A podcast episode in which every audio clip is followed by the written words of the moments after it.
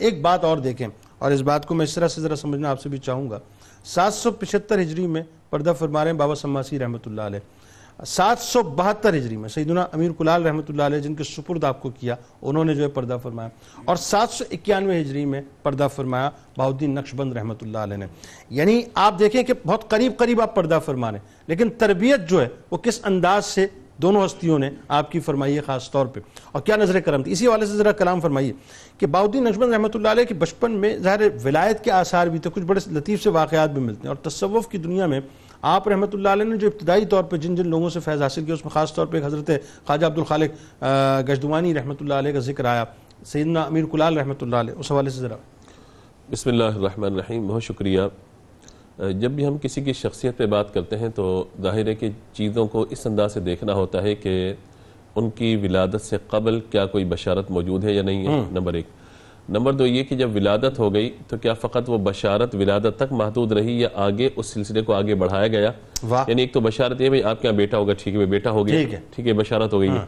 لیکن ایک یہ ہے کہ ماں باپ کو اللہ تبارک و تعالی نے جب اولاد سے نوازا ایک بچہ تولد ہو گیا پیدا ہو گیا تو کیا اس بچے میں بھی کوئی صلاحیت موجود ہے یا نہیں ہے؟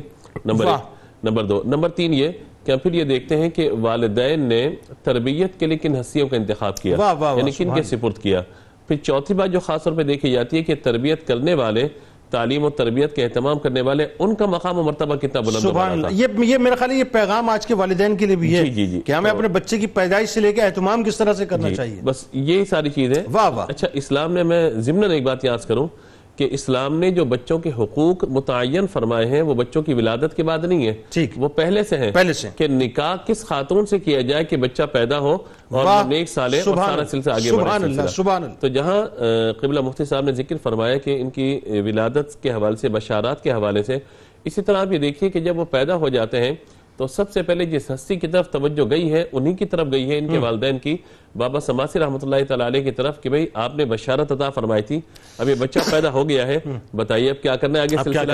اب دو روایات ہیں۔ ایک تو یہ کہ تین دن کے تھے تو ان کے سپرد کیا گیا کہ حضور اچھا۔ اب یہ آپ کی خدمت میں حاضر ہے سلسلے مشاہ کے نقشبند میں یہ بات ہے کہ تولد کے تیسرے دن آپ کے جد امجد لے کر پہنچے تھے۔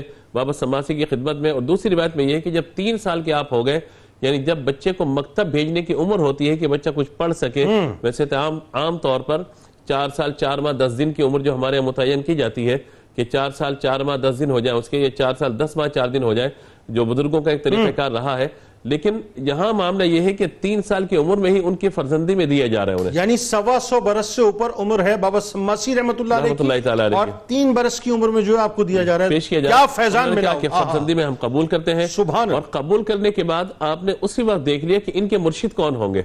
یعنی انہیں فیض کس سے مل رہے ہیں آ تو گئے ہیں میرے پاس۔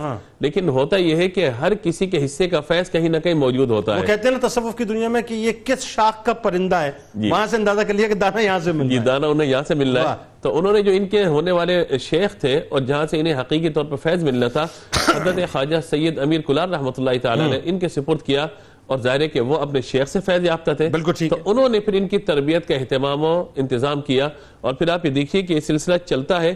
اور خاص طور پر یہاں پہ جیسا کہ نقشبند سلسلے کا ذکر کیا، تو آپ جو ہے وہ اس سلسلے کے ایسے روح رواں ہیں کہ اس سلسلے کی جتنی تعلیمات ہیں وہ پھر آپ ہی کے ذریعے لوگوں تک پہنچی سبحان اللہ۔